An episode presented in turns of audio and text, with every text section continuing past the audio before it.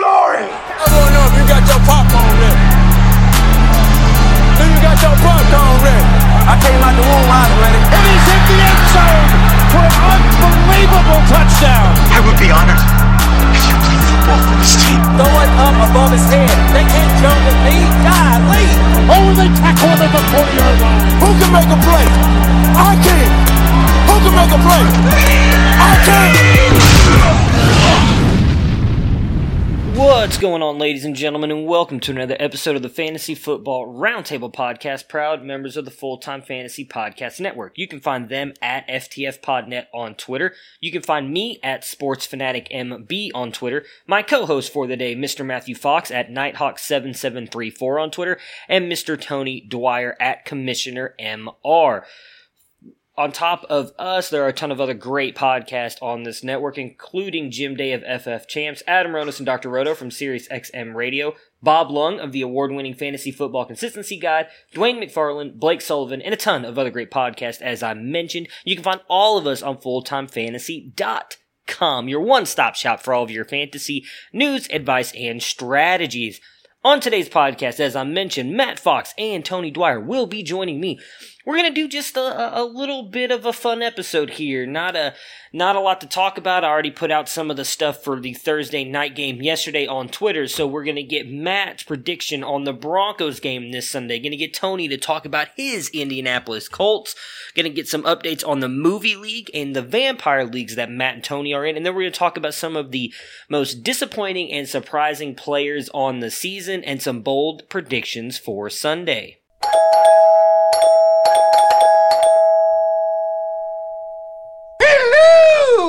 And we've got the uh, the Thursday crew back together. Tony is back with us, and obviously we have Mr. Matthew Fox as well. Matt, Tony, how you guys doing today? How your week's been going? Doing great. I've had an awesome week. Looking forward to a really exciting football game tonight. it's going to be great. Yeah, I mean, yeah. that's one of us that thinks that, I guess. well, really you know, Fox, uh, they the first part of the season, Thursday Night Football is on NFL Network. They pick up on Fox when the new fall season starts. So it's been two weeks. In their first two weeks, arguably, they've gotten blockbuster matchups and games. The Eagles Packers game was great, went down to the end. The Rams Seahawks great, went down to the end. So they're due for a dud. Uh, and I would imagine that's what they're going to get tonight. It's hard to work yourself up uh, to any level of excitement unless Patriot uh, DNA runs through your blood. Yeah, you mean like that Monday night game we just got? I can't remember who. San Francisco played a JV team this week, didn't they? I can't. I can't remember exactly who they played, but it was uh, it was not a pretty game. Yeah, the difference being you actually thought that was going to be a good game when you started it. Yeah, you did, and don't don't call them the JV team. I know that's an insult to JV teams everywhere. You're right. I do apologize. Oh my gosh. I'm sorry. It's been a rough couple days. I don't even drink, and I've been drinking under the table every day so far this week. It's been bad. Not been it's not been fun being a Browns fan here lately. All right, we uh, I mentioned it in the intro though. Uh, we're we're not here to talk about my favorite team in the Cleveland Browns. We are going to talk about your guys' favorite teams. We're just a little bit ha- or we're just past the quarter part in the season. Uh, I'm going to start with Tony first because you haven't been here the, the last week. Colts are obviously on a bye this week, but I just want to get your thoughts on them. They've been surprisingly good, although I will toot my own horn here just a little bit. I did expect them to still be good with Brissett and had them right there as a, as a team competing for the wild card. So, what are your thoughts so far on what the Colts have done this season? Well, the Colts, it's pretty exciting, really. I, I think in the first, it was my first podcast with you that was right after the retirement of Andrew Luck. And my the big ringing thought that I had was if our backup head coach and our backup quarterback can get together and and pull off a season, then it's wheels up for the Colts offense because it's ex- it's coming out exactly that way from general management to the coaching staff to the players on the field. They're all executing the exact same plan. Run the ball first, check down, get the first down, and Jacoby has shown recently he did it. Um, I'm thinking of one play in Kansas City game where he threw deep, deep into double coverage, and the call ended up being called pass interference, and it was a bad. I mean, it was probably not the best place to put that ball in the first place, but he's capable of stretching the field when he needs to. He's checking the ball down to get our first downs, and he held Kansas City to 22 and like a half minutes of total offense. Yeah. If that can continue, then it's wheels up for the Colts. They're going to pick up right where they left off. And I hate to say it, Andrew Luck, but we're going to be all right without you.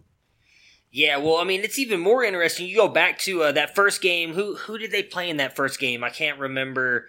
Um, who who they have in week mean- one? In week one, Yeah, um, let's take a look here. to Chargers, one- right? Was it Chargers? Yep, Chargers. Okay, so the Chargers. Yeah. I mean, uh, what was it? In uh, Vinatieri missed three field goals or two field goals in that game, correct? If I, you, if I bringing, remember are, you, correctly. are you bringing this up because it's one of those misery loves company things? No, no, no. I'm saying that because like, has he made those? They they'd be three and two right now, right? So I mean, they'd be even exactly right. better, and that that's just that was my whole point is that they could almost be sitting right there. I mean, right there at the top of the division. Ha- had that happen, no, I love Adam Vinatieri. I I, I was worried he was going to retire. Honestly, I, I'm glad that he didn't. Um, yeah, I'm I'm I'm really surprised at how good they've been go they've been doing. I mean, I'm not the biggest Marlon Mack fan, but I do love T.Y. Hilton.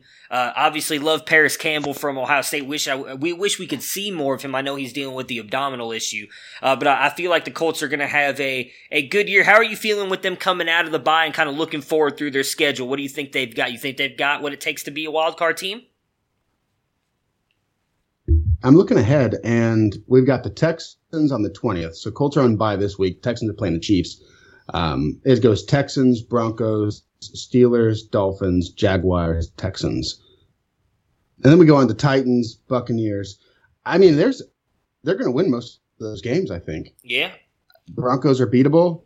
Steelers are dilapidated with injuries. Not what we expected. Originally, I had a loss for that game, but at this point, the Colts can win that game. Dolphins are a no-brainer. Jacksonville's a 50-50 toss-up, and historically, um, after Jacksonville, there's a Texans game. Historically, the Colts and the Texans split those, so one of those is a win and one of them's a loss. Yeah, Colts are a wild card team. Probably worst case scenario. Yeah, I, I don't disagree with you. I'm liking what I'm seeing out of them, and, and I'm glad. Uh, in a lot of dynasty leagues, I was able to uh, grab Jacoby Brissett. I actually, the only reason I grabbed him, I grabbed him before the Andrew Luck news. I grabbed him because I thought there was a chance he could be a starter next year, as I assumed Indianapolis wouldn't hold on to him to be Andrew Luck's backup, and then obviously everything happened, and I just ended up lucking into, ha, get it, uh, the the Indianapolis Colts starter there. So I, I've loved what I've seen out of him so far. I can't imagine what it's like to be a fan of a winning team because me and Matt, neither of us are. So it must be. It's great to have at least one winning team on this podcast right now. Oh, I'm sorry, guys. That's all right. You know, we're happy for you. I know, Matt. In my opinion, the Broncos look better than the Browns as well. So, Matt, tell us what you think of the Browns this weekend. The Broncos, you mean? Yeah, the Broncos. See, I just I can't get the Browns off my mind. It's sad. Yes, the Broncos though. I thought you were just looking for somebody to pump you up a little bit. No, I know you're going to tell me they're down. they're going to get blown out by the Seahawks. It's going to be like another 31 to 3 game probably. So, They're at home. They shouldn't get blown out. no, you're right. They'll put Um, up 10 points. I apologize. Denver's interesting. You know, a lot of people, uh, including my least favorite announcer currently working, Tony Romo, uh, were talking about how Denver, you know, could have been two and two going into the last game. I suppose that's true. They had two like uh, home games that probably took 25 years off my life um, to start the season, which was rough. And I actually uh, had pretty much chalked last week up to being a loss because I thought the Chargers were a better team. Um, they still probably could be a better team, but um, Denver has looked good the past couple of weeks. I haven't seen them play for good quarters, um, which I would like to see. They did finally get turnovers last week. They got sacks the last couple of weeks. They kind of turned that around. Uh, I think they're doing some better things on offense. Tennessee is another really weird team. I mean, they had a soul crushing uh, victory over your team in week one. They destroyed Atlanta in week three, but in between, they've kind of been eh, or I guess they beat Atlanta week four. They've been kind of eh, uh, but I think they've lost their games at, at home. So maybe they're just like a fantastic road team. Mariota's a tough one to figure out. Um, Denver against uh, Jacksonville didn't look like they could block a fart in a stiff breeze uh, when it came to stopping the run. And last week they were just all over Melvin Gordon. Um, between week four and five, Vic Fangio made a couple of changes, including a starting player on the defensive line and a starter at middle linebacker. They actually, our former starting defenseman Adam Gotsis was a game day healthy scratch in week five. And I'm wondering if that made a little bit of a schematic difference. You know, Derrick Henry's not my favorite player. I'm, Yeah. I, I hate to say it um, because I don't know if my heart can take it, but I'm I'm sort of back on the bandwagon for this uh, this week. Tennessee has a, a decent defense and they're not a bad team, but Denver usually plays pretty well at home. I feel like they could have and possibly should have won their two home games. They've got to win one at home at some point. Um, so I'm hoping they can get on the winning track this week. Yeah, I, I definitely think it's going to be an interesting game. Again, I, as someone who who watched the Titans just completely blow out the Browns in Week One, I do think they're getting um underrated a little bit. That defense is fairly good. The offense is, eh, as you were kind of saying there with Marcus Mariota. I, I do think that could be a very interesting. Uh, they play in the the late window, right, or they play early? Yeah, 220 Gotcha. or 205, something like that. Gotcha. Yeah, so that could be one of the better ones. I mean, wait, let me see. I got just here. Oh, I mean, they'll probably be overshadowed by the 49ers Rams game. I think that's probably what a lot of people will be turning into. I don't. I can't imagine anybody's watching Falcons, Cardinals, Cowboys, Jets. So, yeah, I'll be flipping forth. I don't know. Cowboys Jets could be awfully compelling. Those Jets, they're a good squad. I mean, the Cowboys do suck, as as we all know, or at least that's my opinion of it. So. Or well, no, not the not the. I shouldn't say the Cowboys. I love Zeke. Amari Cooper sucks. Uh, I'm I'm just kidding. I, I did try to uh, give him an Um, apology if going, the other day, if but you're gonna throw him under the bu- bus, I think you have to say it correctly. He's like wide receiver three, Amari Cooper. Right now he is, yes. But we still have a whole season left to play, and that's what I keep trying to tell all these Amari Cooper truthers. It's only five weeks. Just watch. I'll be right at the end of the season. At least I hope, because I made too many bets that he won't finish in the top ten. So I really need that. I need him to start sucking fairly quickly now. All right, so let's move on to some of the other stuff we want to talk about today, Matt. I want to get uh we haven't had a chance to do an update on the movie league stuff here lately, so give us kind of a rundown on what's been going on in the movie leagues. What what are the movies coming up to look forward to and how's all that shaking out? So, Fantasy Movie League started its uh, fall season um, at the beginning of September, the weekend that uh, It Chapter 2 opened. Uh, and I've been doing pretty well. I, I write the weekly column. Um, I, po- I usually post links if you want to follow along. I've been doing pretty well um, at hedging and picking good value, just not quite at that perfect Cineplex. But I was looking uh, at all the uh, leagues that I'm a part of, um, doing doing pretty well um, in the entire fall season showdown for everybody who is on Fantasy Movie League. I'm number 116, and there's several thousand people, so I felt okay about that. It looks like I'm 14th overall in the Friends of Matthew Berry group, which has quite a few people. Uh, and number one, number one in the Fantasy Life app um, Wow. group, which I thought was funny. Uh, Funny. That's awesome. Yeah. I'm no, I'm number one in the Rich Eisen show group apparently too, or first ranking, which I thought was interesting. Um, so last week I I had hedged on um, Joker's Joker's in daily scoring. I hedged on Sunday being the best value. I thought it could outpace its projection and it had a lower cost, so you could sling it across three screens. And it was a it was a dicey weekend because they had a huge opening on Friday hmm and didn't do very well on Saturday. And I thought, well, I, I guessed wrong, but no, Sunday blew it out. Apparently, people were not that excited to watch Dallas and Green Bay on Sunday afternoon, and they decided to roll out and watch some comic book movies. And that ended up being the best value. So uh, I was pretty excited about that. That was a, a pretty strong finish last week. I was just a shade off of Perfect Cineplex. I picked one screen different than the Perfect Cineplex. Um, It's kind of like when you're the second highest scorer in uh, fantasy in a week, but you're playing the highest score. That's pretty much how it felt.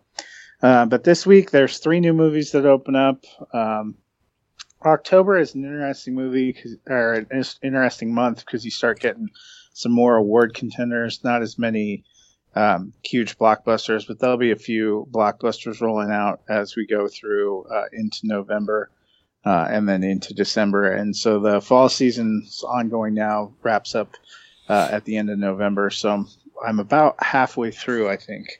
Uh, it's usually 13 weeks. I'm about halfway through, and uh, I'm pretty excited about where I'm at. Hopefully, I'll get a perfect Cineplex one of these weeks. So how how how do you get a perfect Cineplex?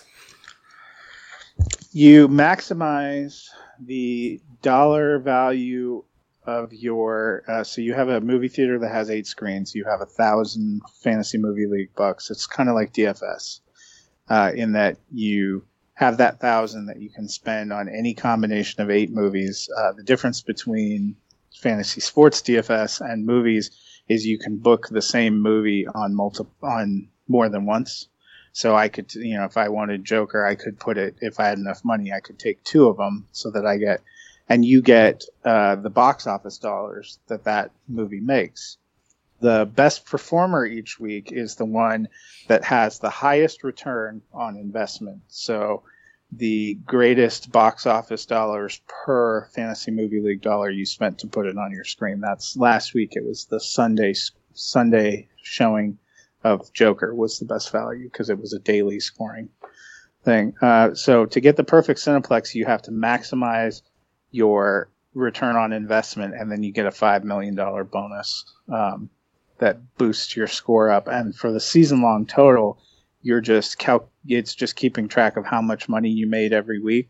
So there's a, a way you can win a week, and then a way you win a season is to have the most points or the most dollars overall. So the places where I'm in first place, I've done very well every week, not the best any week, but that's enough to keep me up at the top.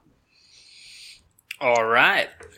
Tony, uh, both you and Matt are in vampire leagues, which I, I, have not had a chance to participate in, but it sounds like a lot of fun. We've kind of discussed it a little bit here and there in our little group tra- chat. Uh, why don't you two talk about the vampire leagues and how it's been working out for you guys, and again explain to the the listeners how that stuff works.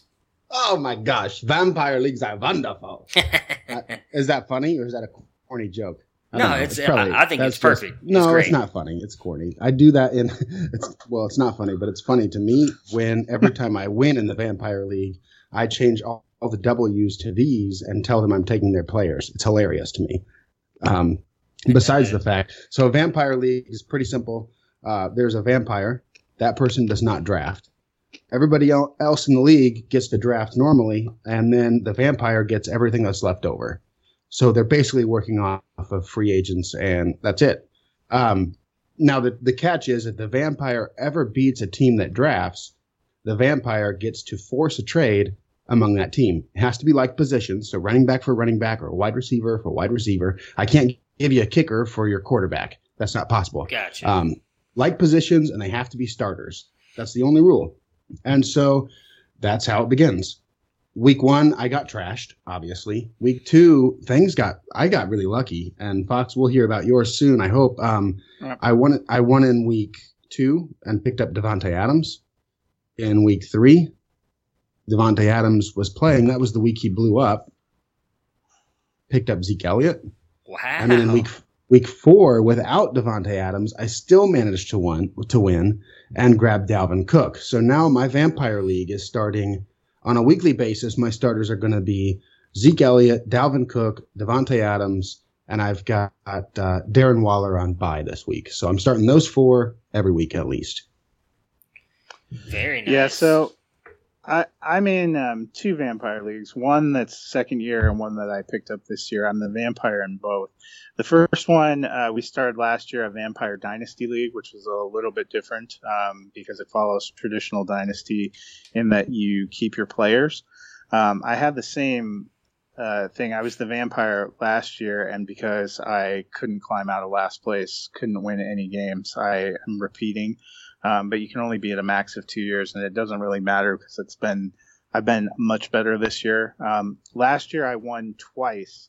The first time was in week two, and that was when I still had hope Le'Veon Bell was going to come back. And because it's dynasty, it does have to be position for position, but we allow you to take uh, from either starter or bench.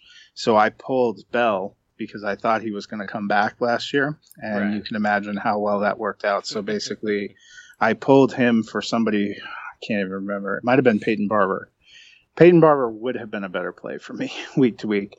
Um, I lucked out last year in that I had scooped up Austin Ekeler and I had used all of my fab budget on Phillip Lindsay, and I had also picked up Dak Prescott. So if you're listening to that, you're putting together that I started with a little better team this year. I also um, last year won a second game in right around week six and took AJ Green, who promptly got injured and lost for the season the next game.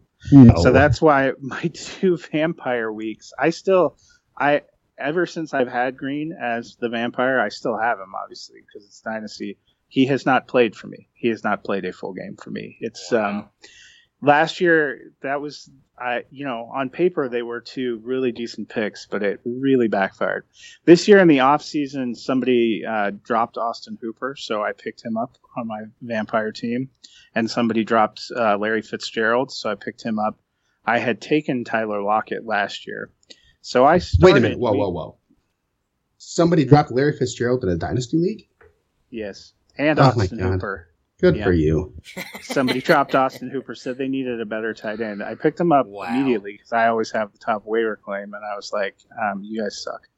So I started week one with Dak, Le'Veon Bell, Austin Ekeler, Phillip Lindsay, Tyler Lockett, Larry Fitzgerald, and Austin Hooper in my starting lineup, and I hip checked someone and took Saquon Barkley, um, Oh. which hasn't worked out incredible for me yet. Uh, week two, I also won, and because I was playing a diehard Eagles fan, I took Carson Wentz just because and gave them Mitch Trubisky. Week three, I also won, and that's where I made a choice of the heart over the head that was a mistake and took Juju Smith Schuster. I probably sh- I should have taken Michael Thomas, um, but I took Juju because I like him and because I thought my team was unstoppable. And then, of course, we know what happened to Saquon Barkley, and um, Juju hasn't been what I hoped. And Le'Veon Bell went on by, and Dak Prescott came back to earth, and Melvin Gordon returned. So I still have a decent team, but I've lost the last two weeks. I was really close, um, but no cigar. This week, in that league, I have to declare in advance who I'm going after. This week, I'm going for Christian McCaffrey. And right now, by projection, I am projected four, I think four points ahead of this team. So that guy is really nervous because Christian McCaffrey is essentially his only good player, uh, and he already knows he's going to get Matt Breida back. Um, so I don't think he's super pumped about that. I'm starting Dak, Le'Veon Bell, Phillip Lindsay, Tyler Lockett, Larry Fitzgerald, Austin Hooper, and Ekeler. Uh, so I'm hoping. Uh, the other one's a redraft league that I joined, and by happenstance, I ended up being the vampire, and I was like, okay, well, at least I know how it works. The first three weeks uh, did not go that great for me. I was I was scooping good guys off the waiver, but I was struggling about who to play. Um, you know, and I was just kind of missing. I finally hit in week four and one, and was able to take DeAndre Hopkins. Um, and I can't. I traded John Ross for DeAndre Hopkins, so that guy is super pissed, right? I gave John Ross. Gallup, I gave Gallup for Cook, and I loved it. Oh. I felt great about that. Well, John Ross was not injured at the time that I made that trade. Uh, to be fair, because I know I try never to trade an injured player. In this redraft league, the rule they have is you have to trade people that are in starting lineups. Well, Uh, and that's so- my. I, I want to. I want to interject again. I don't want to seem like I'm a monster. I had started Gallman. Yeah. And and our rule is he has to be in your starting lineup too. So I just went ahead and took advantage. Yeah, last week I was two points away from winning, and I would have flipped Gallman for Ezekiel Elliott. I already told the guy, but going into Sunday Night Football, Jacoby Brissett did not have uh, an 11 point game, and that's what I needed to win. So that was brutal. But uh, week week uh, four, I did win, and I was able to take to flip Josh Gordon for Michael Thomas.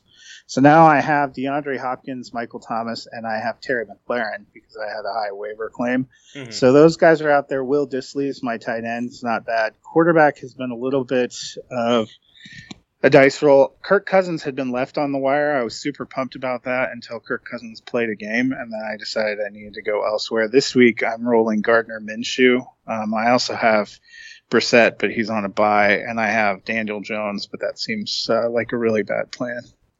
So um, I also I picked up Chase Edmonds with a waiver pickup this week. I'm waiting to see if David Johnson ends up missing. I hate to root against somebody, but that would really that would really help me out. Uh, so this week, running back is where I suck. Um, unfortunately, they're just I have Devin Singletary, but obviously he's been injured a lot and then on a bye, and I have Frank Gore who's at least been steady, but he's on a bye too.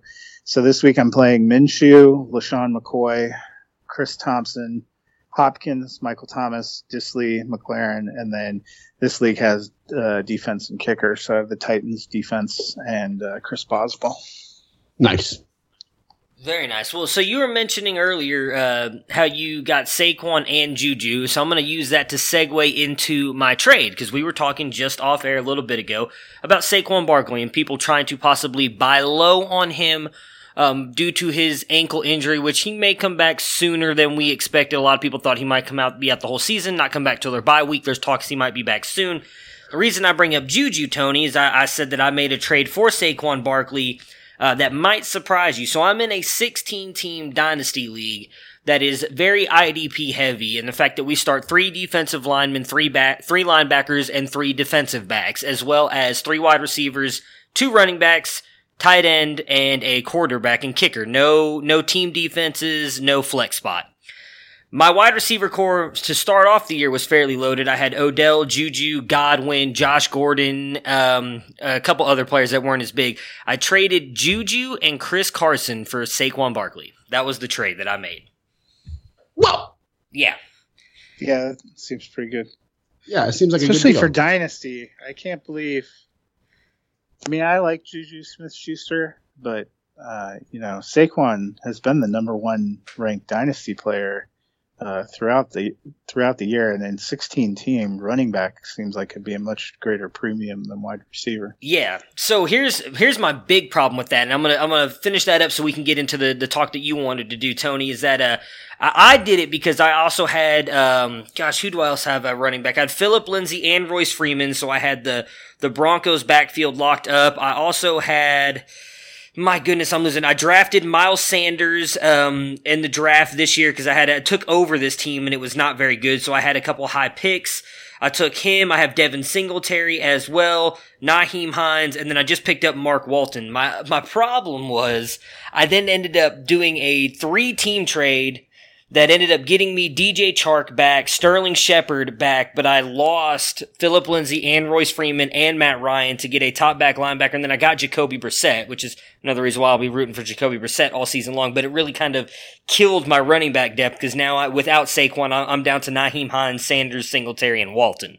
But my team is not really built for this year. But I did love, like I said, the fact that I was able to give up Juju and Chris Carson to get, in my opinion, the best running back in the game in a 16 team league. So you were talking about um, possibly trading for or not trading for Barkley because you own him. What are your thoughts on him and possibly selling him or trying to buy him in this limited buy window that we have? It's a hard thing for me to wrap my mind around because with every other player in the game, it's I don't know how to say it's like a, it's a stock market for every player, right? And Yeah. you buy low and you sell high and you move and you and hopefully you end up with a greater value portfolio than that person has. But with Saquon Barkley, it, it gets really difficult to put a value on him. I've got a standing offer right now. I've got an 0 and 5 team. I hate to admit that, but it's a super flex team. I'm not as well depth and I'm not as well versed in Superflex, I guess, as some others. I am not a big on quarterbacks and to my demise. As a result, some things got moved around for me. I've got Saquon Barkley, 0 and 5 team. My other running backs are Chris Carson, on Johnson, and David Montgomery. Okay. But I'm looking at an 0 and 5 team and I'm thinking, well, what what business do I have owning Saquon Barkley? I'm not going to win. I can't win. I can't win the whole thing with just Saquon Barkley. Right. Um, so do you cash in? But then the question is, what's enough? Right now, I've got a standing offer for four first round picks. It, it came across at like nine o'clock this morning, and I just let it sit there because four first round picks is a lot. Yeah. And I'm just trying to figure out where is it, where is the value? How does the stock market work with Saquon Barkley? What would you guys do? I guess if you if you were offered four first round picks picks on a winless team, what would you guys do? Go. I'll let you go first, Matt. I know how I'm going to answer it, so if you want, I can go first. I I wouldn't take it. I mean, it seems great and seems like a lot right now, but I mean, maybe when we get closer to the draft and you have a sense of where some of these players are going to come out and where they're going to be, um, you know, I might be more inclined to take it. But right now, you're just hoping that one of those four picks is ends up being a player that can produce as much as Saquon Barkley can uh, when he's in there. And you know, one of the reasons we'll talk about a little later, I have him on our disappointing list is he wasn't that dynamic in the first couple of games, probably because their offense in general sucked so much. Uh, with Daniel Jones coming in, you've seen things pick up. They're starting to get passing pieces back. I know what he did last year. I would like to see what he can do in this offense with Daniel Jones, with some people picking up. Um, you know, I think this is probably the worst time to try to trade him. His his value's got to be depressed. Well, and then my my only question to that is, we still haven't. I mean, we still can't answer the question. If it's not four first round picks, what is it? Is it five? Is it four and Mike Evans? I mean, what? Where is like? Everybody says they're getting offers for Saquon, but I feel like we've got a responsibility. I can't figure it out, so I'm not like throwing accountability to you guys. I don't know the answer to this question. Where's the line where we say, okay, yeah, sell Saquon Barkley, and we feel good about it forever? So for me, if you're selling Saquon Barkley, you have to get something that's going to immediately is not the word I want to use. It's going to improve your team in the long run because in my opinion Saquon Barkley is the best asset in dynasty football altogether right now. He is by far like you could make an argument I would say for three or four wide receivers possibly being the number one, maybe even more. I mean, outside of Christian McCaffrey, you cannot make an argument for anybody else at the top of the running back class outside of Saquon Barkley. It's those two. For me, on the trade that you got, if I could get him to possibly take a pick out or even add a serviceable running back, I would take it with you being 0 and 5. But I am also different than a lot of other people because I love college football. I watch it all all day Saturday. I study these players all the time. And just from my opinion now, again, there's no way for me to know this. And, and we know that a lot of people are high on draft classes every single year. Not every player is going to hit. There is easily eight running backs that I would give a first round grade and 15 wide receivers. So the more picks that I could get in this class, I feel could severely boost your team not just in depth but in skill. Now, yes, it does suck giving up Saquon Barkley because the one thing I'll agree with what Matt said is you're hoping that one of those players is going to bring back Saquon's value, and the chances are they're probably not because Saquon is a transcendent talent. I know it feels like we say that every single year with the new running back coming out, but Saquon Barkley is it for me. I don't, and there's nobody in this class, in my opinion, that's going to be Saquon Barkley. So you are giving up some fair, of that. To be fair, the last time we said that was Todd Gurley, and that was true. I mean, uh, yeah, I mean, I said it for Zeke, and I don't know, maybe that was some of my, my Ohio State homerism in there, but I, I think Zeke's phenomenal. I, I think he gets underrated in the passing game. Uh, I mean, me and Matt actually had a full discussion about that the other day with, with him and CMC. So, but yeah, I mean, regardless, yes, I get, I get what you're saying. So you're looking at what was, what was Gurley five years ago that he came out, four years ago now, four or five Right. years ago. So and yeah. I'm not, and I'm not saying that Zeke is not a transcendent talent. I'm not saying that at all. I'm saying that Barkley had the same hype that Gurley, Gurley had. Yeah, yeah. That's all I'm saying. Yeah, yeah, I got you. So that, but that's where I would lean with it. Now, if you were sitting here saying that you were like a, a three and two team or a two and three team, I probably wouldn't do the deal because you, you obviously have the pieces there. But if you're 0 and 5, and again, I, I don't know your full team, so I don't know if it's something where you're really contending. It's just because, I mean, I'll, I'll just use it this way. Uh, in, in my main dynasty league, I'm 1 and 4 right now, and I have Baker Mayfield, Odell, Hopkins, Adams, Saquon, Zeke, Chubb, Kittle. Th- that's my starters right there, and I'm 1 and 4. because those guys have just been disappointing so far this season. Now I think they'll turn it around, so I'm not panicking. But right now, if you're looking at it and you're 0 and 5 and you don't have, you know, like a, a core to build around, for me, I am someone who would take the picks. And in all honesty, that's part of the reason why I traded for Saquon in the trade we were just talking about, because I wanted someone I could build around. And with those other trades that I made, I, I kind of lost my depth, but I also gained back three second round picks and three first. So now I have six picks going into next year's draft just kind of putting, I guess, my, my money where my mouth is and what I was just saying that I want to get as many picks as I can in this draft because I do feel the depth is going to be incredible with, with the talent that looks like it's going to be coming out in this, in this 2020 class. Excellent.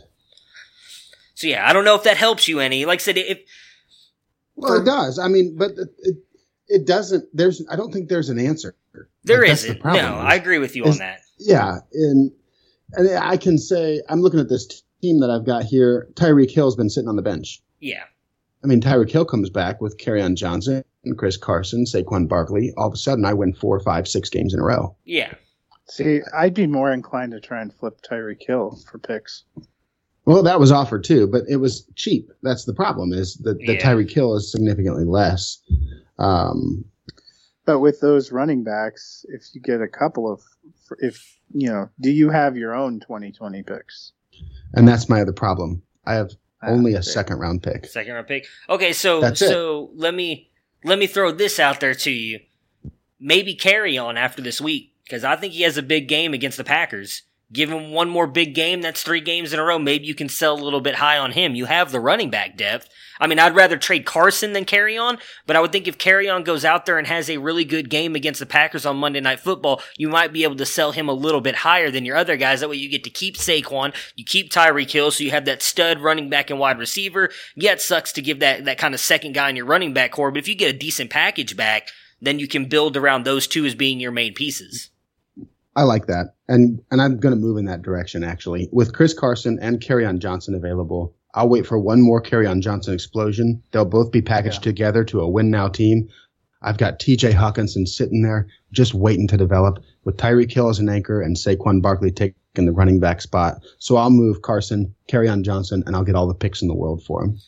There you go. Sounds like a plan. I hope it works out for you. Hopefully that'll happen before next Thursday so we can talk about the the trade that you made. Uh, Tony Tony's got to get out of here soon, so I want to jump in and, and, do some of these most disappointing and surprising players. And we'll start with you, Tony. We're just going to give a quarterback one one at each position. So we'll start at quarterback. Tony, who is your most disappointing quarterback? My most disappointing quarterback is Baker Mayfield, and by a mile. Which I don't even want to. Like I feel like it's disrespectful at this point with all the hate that he's gotten. Mm-hmm probably a perfectly fine, suitable quarterback. I I don't know enough about real life football to talk down about this man any more than anybody else ever has. But we were expecting a whole lot more, and I'll just leave it at that. It was it's been bad. It has. It sucks. Matt, who do you got? Mine's uh, Cam Newton. Um, now, I had some concerns that maybe he wasn't totally healthy coming into the season, made me nervous. Uh, but obviously, he rolled out there and put up really two subpar games.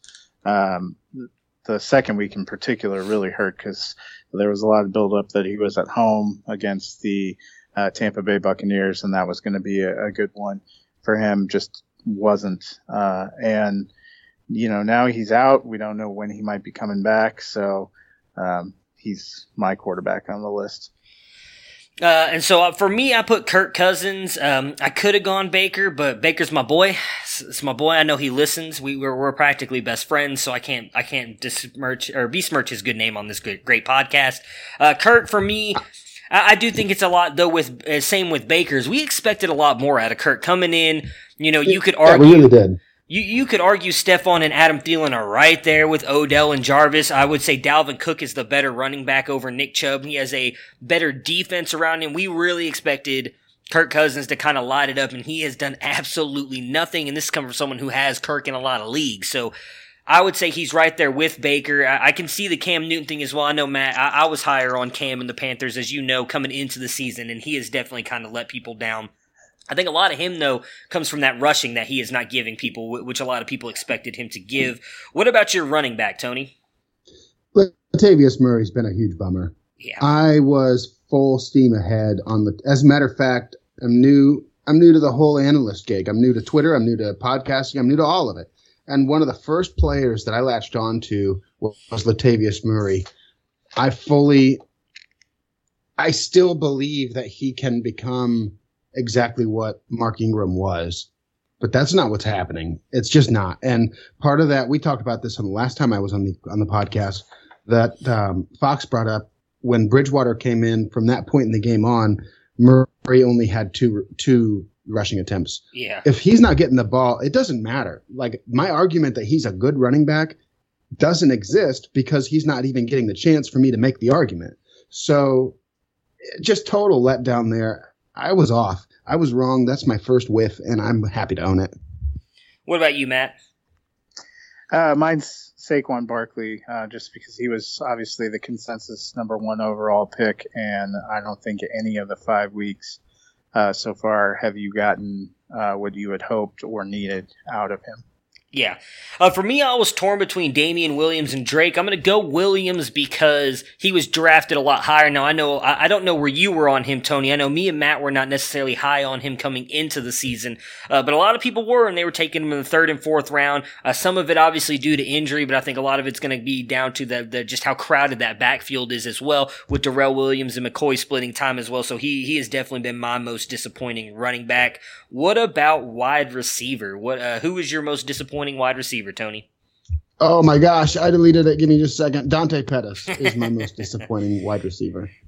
For some reason, I took it out of there. I thought I was going to have to be gone by now, so I wanted you guys to be able to move on without my notes. Um, I, in a lot of redraft leagues, I went super running back heavy this year, and Dante Pettis was a wide receiver too for me. I was banking on it, and foolishly, I mean, there's no way around it. That was another whiff, another miss. Did he get two targets last week? Yeah, I mean, he should have had a touchdown. He did. He should have had a touchdown. He dropped it.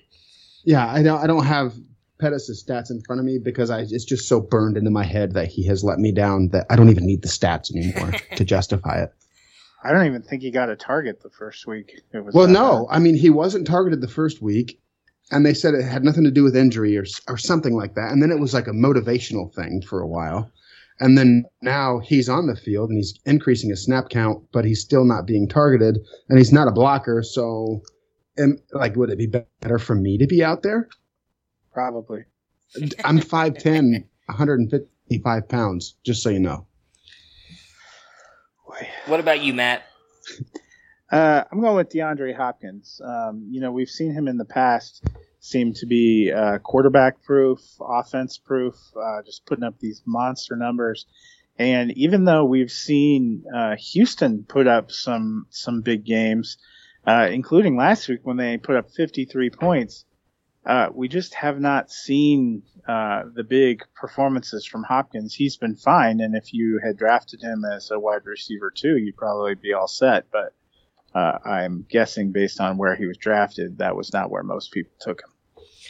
Yeah, for me, mine's Odell. Uh, just right in with the Baker conversation we had earlier. When, when he came over to the Browns, everyone expected him to possibly fight for that number one wide receiver spot overall. He has only finished as a top 10 wide receiver once so far this season, and that was mostly, in my opinion, due to the, the, in a way, lucky slant touchdown that he took to the house against the Jets. Uh, what about your tight end, Tony, before you get out of here? Who's your most disappointing tight end? The Colts tight end group is somebody that I was turned off from from the beginning. So to be fair, I'm going to say two tight. I'm going to say two tight ends. I'm going to say Jack Doyle and Eric Ebron, and that I'm personally not disappointed, but I know that a lot of people are. Um, at one point last offseason, I traded uh, Eric Ebron for Curtis Samuel and a second round pick because the owner believed that Eric Ebron would step right in and oh, be the touchdown leader for the Colts or the end zone threat that they need and I just knew, and the deep in my gut, I knew that if both of these guys are on the field, they're going to just vulture each other. Um, and then you add into that the unforeseen. Obviously, Andrew Luck retires, and all of a sudden, a quarterback who loved the tight end position is replaced by Brissett, who is just as soon to check down to anybody else who's available. So I'm I'm sad for those guys. It's very disappointing to see that there's not one one of those tight ends that has has stepped up because everybody who's caught up with Doyle or Ebron is just kind of caught at the back end of the tight end position there, and it's really hard to even stream that that group. Yeah. All right. Well, I know you got to get out of here real quick, Tony. So thank you so much for for joining us today. Look forward to talking to you next week. Let everybody know again where they can follow you and find you on Twitter. Yeah, I'd love to love to have you follow me on Twitter at Commissioner Mister, and you can check my rankings at Dynasty Nerds. Um, other than that, that's all I got today. All right, man. We look forward to talking to you on Thursday or next yeah, Thursday. Thanks for having me, guys. All right, with uh with with Tony gone there, we'll go ahead and finish up our last two real quick. Matt, who is your most disappointing tight end?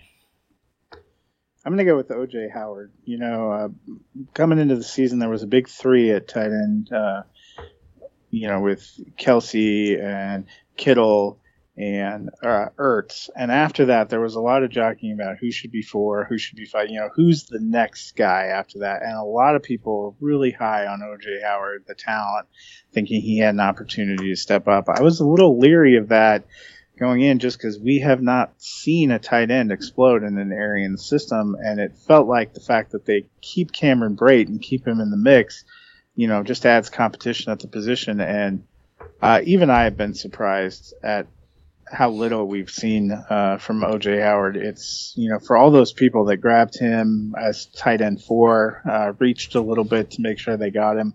You know, there's a couple games where he hasn't been even been targeted. Yeah. Um, you know, he's not getting touchdowns. He's not really uh, making big splashes with receptions or yardage. Uh, it's going to be you know a big hole, and you know especially people that have him in dynasty you don't want to cut bait because he's a young, talented player, but you also can't play him confidently any week. So it's kind of this no man's land for fantasy.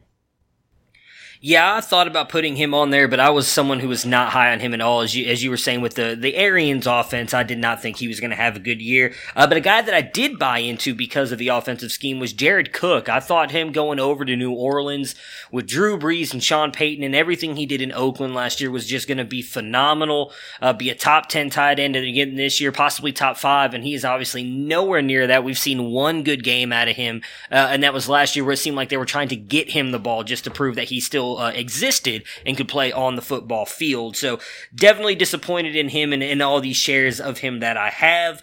Uh, let's knock out our most surprising players so far this season. Who is your most surprising quarterback?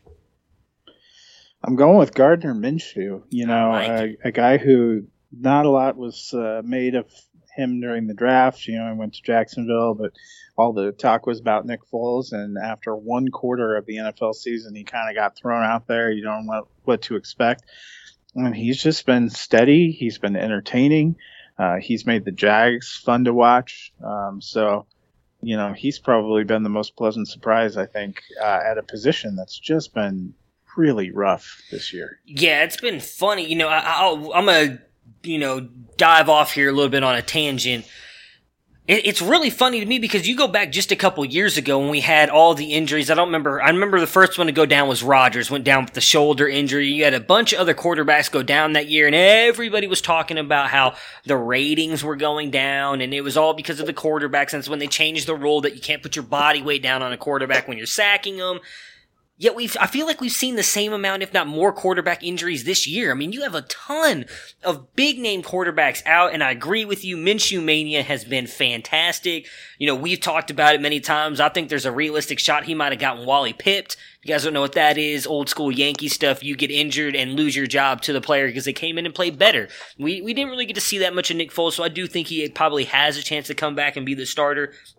But Minshew has been phenomenal. Uh, I picked Kyler Murray just because I was high on him coming out. I had him right behind Dwayne Haskins as the number two quarterback for me in this in this draft class. I think he's looked phenomenal. Really, we kind of saw the full thing last week. I know it was against a bad Bengals team, but what he can do on the ground with his legs, and we already know that he can throw the ball. You know, obviously he's a little bit smaller than Cam Newton, but I, I compared him to being that dangerous, and and the fact that he is more accurate than Cam, and then what he can do with his legs kind of adds that that extra dynamic. And at the quarterback position, that's a big deal nowadays. You you, you get those quarterbacks that can actually run the ball as well and get you those extra yards, possible rushing touchdowns. Why Kirk Cousins was the top five quarterback for multiple years in Washington because he was getting you multiple rushing touchdowns every single year.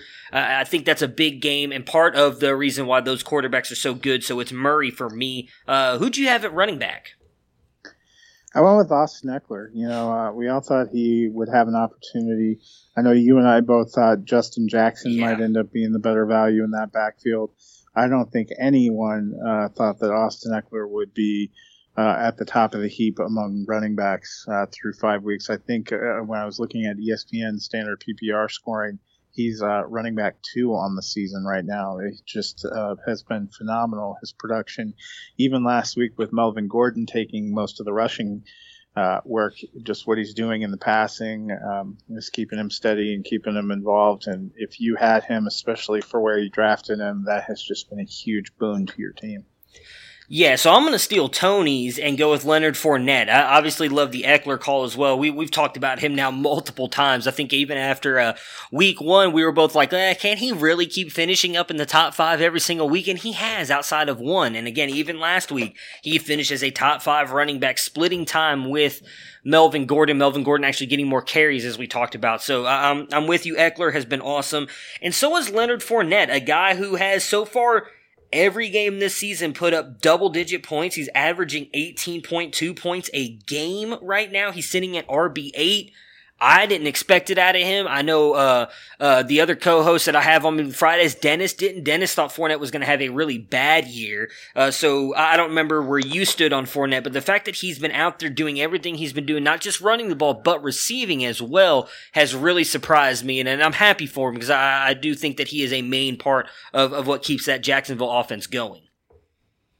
Let's see here. Who did you have, or who do you have as your most surprising wide receiver? I went with Chris Godwin here. Um, I thought he was going to have a good season. I thought he was poised to take a step up. Really excited about what he was going to do in Arians' offense. Um, but even even myself going into the season, I think we all thought Mike Evans was probably still the better pick out of there and the higher pick. And you know, Godwin was getting picked. Uh, you know, when I was doing drafts, fourth, fourth, fifth, sixth round. Yeah. Uh, he has been incredible. He looks like he has potential to be a top 10 or maybe even a top five receiver.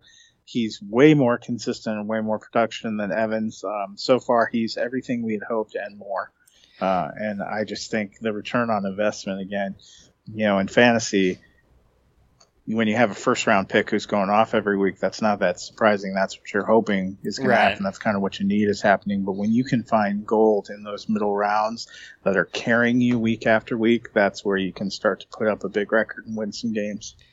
Yeah, I love obviously the Chris Godwin call. It's funny. I, I know if you were to go back and listen to the preseason stuff for me, um, I, was in a way almost talking out of both sides of my mouth because I've never thought that Mike. I, I always say this and then it gets me in trouble because I say the same thing about Amari Cooper. Mike Evans is an elite NFL talent, but I've always kind of worried that he's not that good for fantasy or not as good as other people say he is it, it's all because of volume, just like I say about Melvin Gordon. Like, he's not a horrible running back, but his volume is what brings him the fantasy points and makes him a fantasy star, a lot like Mike Evans. And, and that's what I was worried about coming in to this year was like, I thought Mike Evans would dip. I thought OJ Howard would dip with Godwin coming on, but I also did not think Godwin was going to be a wide receiver one. I remember saying multiple times, like, I guarantee he finishes right around that top wide receiver two, right around 13, 14, 15, and he is making me look extremely wrong right now. He's sitting as wide receiver one, so uh, uh, mad props to him. I should have bought more into it. I know we've talked about many times that Bruce Arians has always made his slot wide receiver dominant in the NFL and in fantasy, so probably should have looked more into that, but, but I didn't necessarily believe that he'd do as good as he was. For me, I picked DJ Chark, as you were just saying, a guy that you can get phenomenal value for. I took Chark in a bunch of my leagues in the 16th round. Like he was one of my last picks. And yet he is right up there right now as a top five wide receiver. I don't think that continues.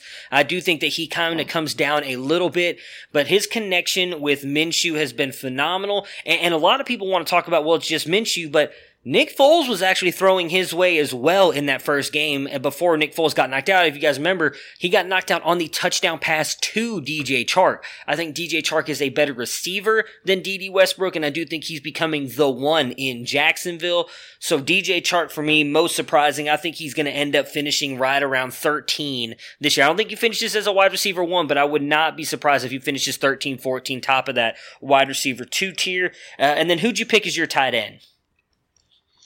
I'm going to go back to my original choice, which is Austin Hooper. Uh, I am somebody who uh, never reaches on tight end. I just don't see the point. I, I, you know, I like to go for the other positions higher. Tight end always feels like a little bit of a gamble unless you're willing to pay up for one of those top guys. And um, you know, I think we've seen a lot of the guys we thought might be four, five, six have struggled. Austin Hooper is a guy that was really overlooked that you could get really late in drafts, and here we are, five weeks into the season. He's tight end one. Um, it's been incredible. He has a real connection with Matt Ryan. That seems to be an offense that's going to have to throw a lot. And um, he's making the most of it. Even when he's not getting touchdowns, he's getting you a bunch of catches, a bunch of yardage. Um, and you know, it's just been a set it and forget it tight end. And when you when you can get that, you know, 9, 10, 11, 12 round of a draft, that is a real benefit. Yeah, I mean he he's becoming uh, the new Tony Gonzalez of that offense. You could almost say. Uh, for me, uh, yep. I would say that he the, the the tight end that I picked is almost in the same category as Hooper, and that's Will Dissly. I mean, last year he had two good games before he got injured. Everybody talked about him being a blocking tight end. I remember most people were higher on Nick Vannett coming into this year than Will Dissly, and Nick Vannett got shipped out to Pittsburgh. Will Dissly has a connection with Matt Ryan. He has looked fantastic, and as long as he stays healthy, I imagine he has a shot to finish right up there in the top five as well. He is he is just the same as you said about Austin Hooper. For me, a set it and forget it tight end, uh, and, and, and a really good offense as well in Seattle. So that that is my most surprising tight end so far. Matt, thank you so much for joining me today. Uh, I appreciate you jumping on and, and sticking with me here. Um, obviously, we just we Tony just left, and we can, I can't wait to talk both of you guys again on Thursday. Hope you have a good fantasy weekend. The gods grant you all the wins since they decided to let you beat me this past weekend. I guess that doesn't matter anymore in the fan, in the in our FLA league. You can win now. I was hoping you would lose this past week, uh, but I wish you all the best of luck this weekend, and I hope that your Broncos pull it out. And we will talk again on Monday. Yeah, hopefully uh, when we talk on Monday, both of us are coming off wins for our team. It'll make it a little cheerier. I mean, I'm just going to be honest. If if the Browns lose to Seattle, there won't be a podcast Monday because there will be many of broken things in my house, and my wife will probably have kicked me out at that point. So, and I'm only and I'm only semi joking about that as well. I, I take that stuff way too seriously, but I do hope as well that we are both coming into Monday's podcast on wins. Yeah, I think it's possible. I think it's possible. Yeah, I do too. I don't want to be all negative Nelly here. I actually do think the Browns have a good chance that that Seattle Seahawks defense is beatable. Uh, I mean, we saw it we saw it against uh, my goodness why did that um, against the ravens they they really it wasn't a yeah. bad game against the rams but they really kind of came out after after that loss to the rams and put it together i'm hoping they do the same thing here uh, i was just seeing stuff as we were recording odell kind of which worries me him talking about being a little bit frustrated now and everything this is exactly what we don't need is more drama just I hope they're able to put it all together because they're, I mean, after this, they got a bye and then the Patriots. So uh, they're not winning, I don't think, against the Patriots. So they, they need this one this week. Yep. Well, best of luck. Thank you. I'm looking forward to talking to you on Monday. Have a good weekend. You too.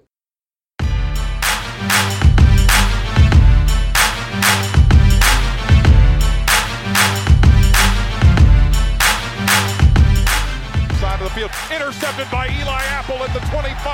And Apple will go to the ground at the 32, and that's it. Ohio State national champions for the eighth time as they defeat Oregon 42 to 20. Here's Tua stepping back, loads up, looks long, throws end zone, touchdown, touchdown Alabama, DeVonta Smith, touchdown, Alabama and the Crimson Tide has once again ascended to the top of the college football mountain. Their fifth national championship in nine years, their 17th overall. Watson takes a snap, rolls right, looks at the end zone. Hunter Renfrow caught it! Touchdown! Touchdown! Touchdown! With a second left, Watson hits Renfrow, and Clemson grabs a 34-31 lead and is one second away from the second national championship in school history. Hill just in front of his end zone has a man out there. It is Rager, and he's off to the races. Nobody will catch him.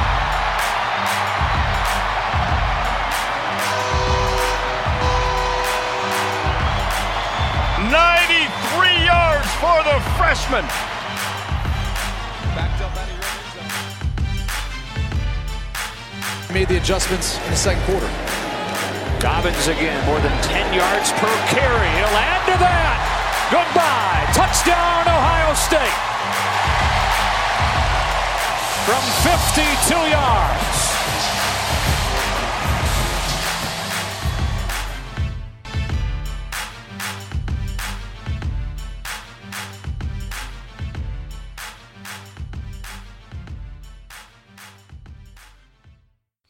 All right, but before I cut out of here, as Matt and Tony have left to go do other things, I'm going to talk about some of the college football games we have this weekend. We are going into week seven. I just want to touch on some big games really quick as I did not get to do a podcast on Wednesday to focus on the college football stuff and the Thursday night game. So obviously you got Notre Dame USC. That should be a very good game. Notre Dame ranked number nine. You have uh, Kedon Slovis coming back out of his concussion. He'll be playing for USC. I don't know if that really helps them that much. I still think Notre Dame and their defense are going to be able to win this one. They are being given the 84% chance to win it and are given being given 10.5 points. I am taking Notre Dame to win that game, but should be a good one on late Saturday night. Uh, Iowa Penn State also late Saturday night should be a good game. Iowa big letdown game for me last week against Michigan. Nate Stanley. Uh, I mean, I've been one of the guys right on that uh, that hype train, kind of tooting the horn and, and, and getting all about uh, all about Nate Stanley.